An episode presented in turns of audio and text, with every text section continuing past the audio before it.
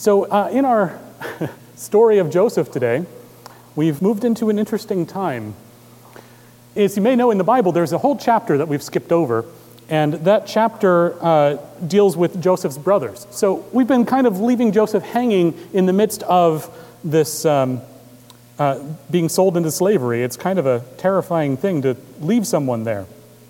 The caravan that Joseph was sold to ended up selling him off as well uh, to a Egyptian official, a man named Potiphar, or uh, as far as I can make out, it's Potiphariah, Potiphariah, a, ma- a name that meant gift of Re, the Egyptian sun god. But despite being enslaved by an Egyptian, the Bible made it clear that God has not left Joseph. Quite the opposite, in fact. Indeed, with God's love, Joseph makes things better for himself.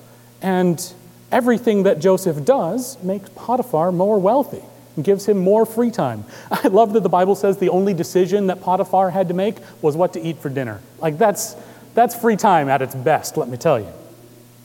Joseph's not free, but his decisions are respected. And as Potiphar's second in command, he's already in a pretty good place, all told. From someone sold into slavery, being put into an uh, overseer position was about the best you could hope for. But as scripture tells us, there was a problem. Joseph is, it says, a bright and attractive young man, and he draws the attention of Potiphar's wife. Have you ever known someone so attractive that, uh, or charismatic that when they walk into a room, everyone looks toward them? It's just that kind of same thing as like a bride on wedding day, and everyone just looks at them. And it doesn't happen to be their wedding day, it just they always have this spark friend of mine in college had that spark. And he was inevitably cast as the lead role in every play we tried out for together. It got to the point I didn't want to audition for any play he was auditioning for because I knew he was going to get the role that I wanted. Now, he put the work in memorizing lines and studying his craft. Don't get me wrong. I definitely felt jealous, though, about how he drew the attention of the crowds. Maybe you've known someone similar to that. In fact, there's a, a great old story about Joseph that illustrates this. Potiphar's wife, who in this story is called Zuleika, she's teased by her friends for her infatuation with that Hebrew boy. For several weeks, they laugh at her until Zuleika invites them over. Covertly, she asked for their help in the kitchen, asked them to help peel fruit with a knife. Then she calls Joseph in to the room.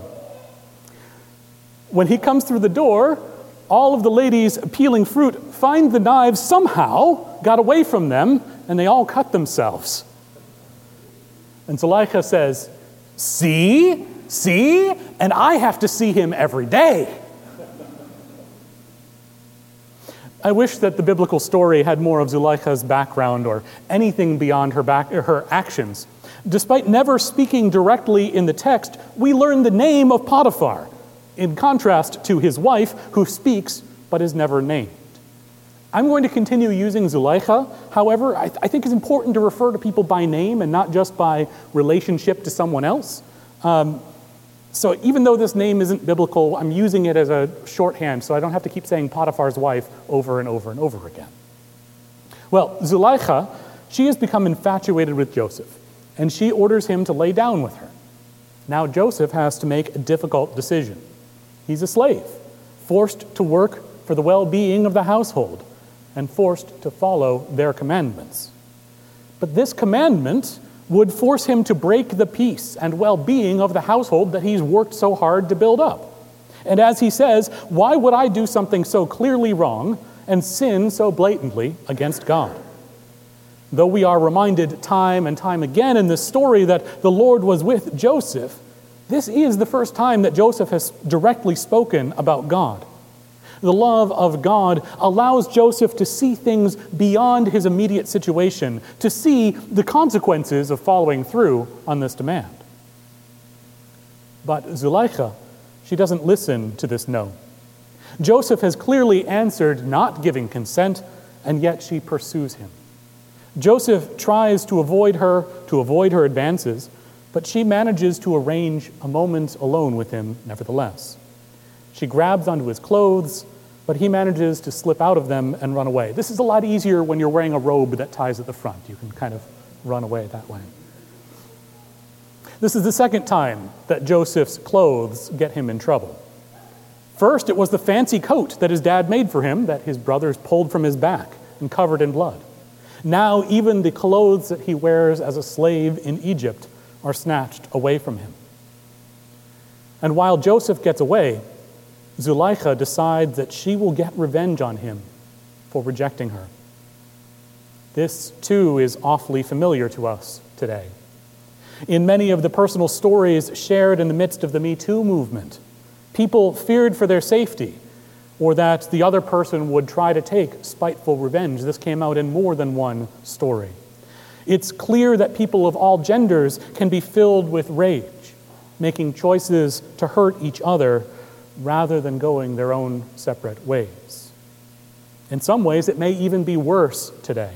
There are many people today who feel that they are owed a partner.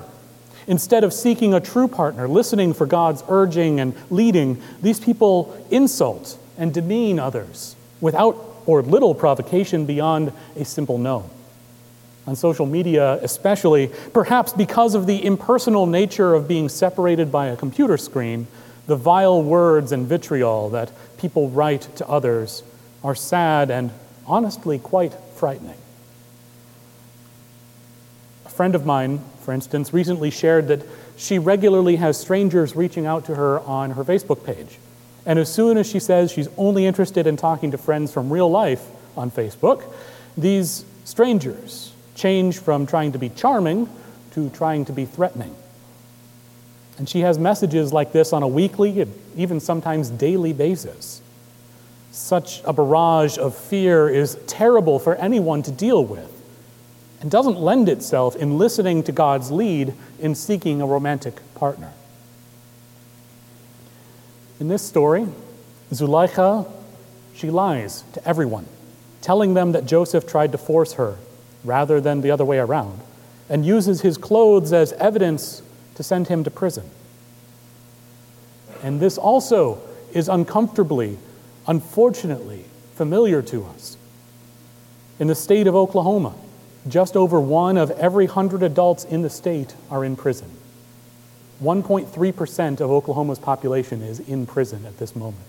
That's higher than anywhere else in the world. It's the highest average for the state, for the US, it's highest for the entire world. And it's nearly 10 times higher than anyone outside of the US, for that matter. And while some of them are guilty of the crimes and do indeed need to set, be set apart from the rest of the population, as Jacqueline Lapsley points out in her commentary, a shocking number of the U.S. prison population are incarcerated because of false evidence, coerced confession, procedural malfeasance, other legal incompetence, or all of the above. And if you add to that number the number of people who are in migrant detention camps, waiting for months at a time just for a chance to claim asylum while separated from their family, it's no wonder that we hear Jesus calling us to release the captives. As the author of the letter to the Hebrews writes, remember prisoners as if you were in prison with them, and people who are mistreated as if you were in their place. You see, Genesis tells us that going to prison, that wasn't the end of Joseph's story. God was with Joseph, helping him to befriend fellow prisoners and even be selected for limited authority over them. Maybe Joseph remembered his father's stories. God told Jacob, later named Israel, I am with you. I will watch over you wherever you go. I will not leave you. The author of Hebrews echoes these words centuries later I will never leave you or abandon you. God has immersed Joseph in God's presence throughout his entire life. And even so, Joseph's life has not been an easy one.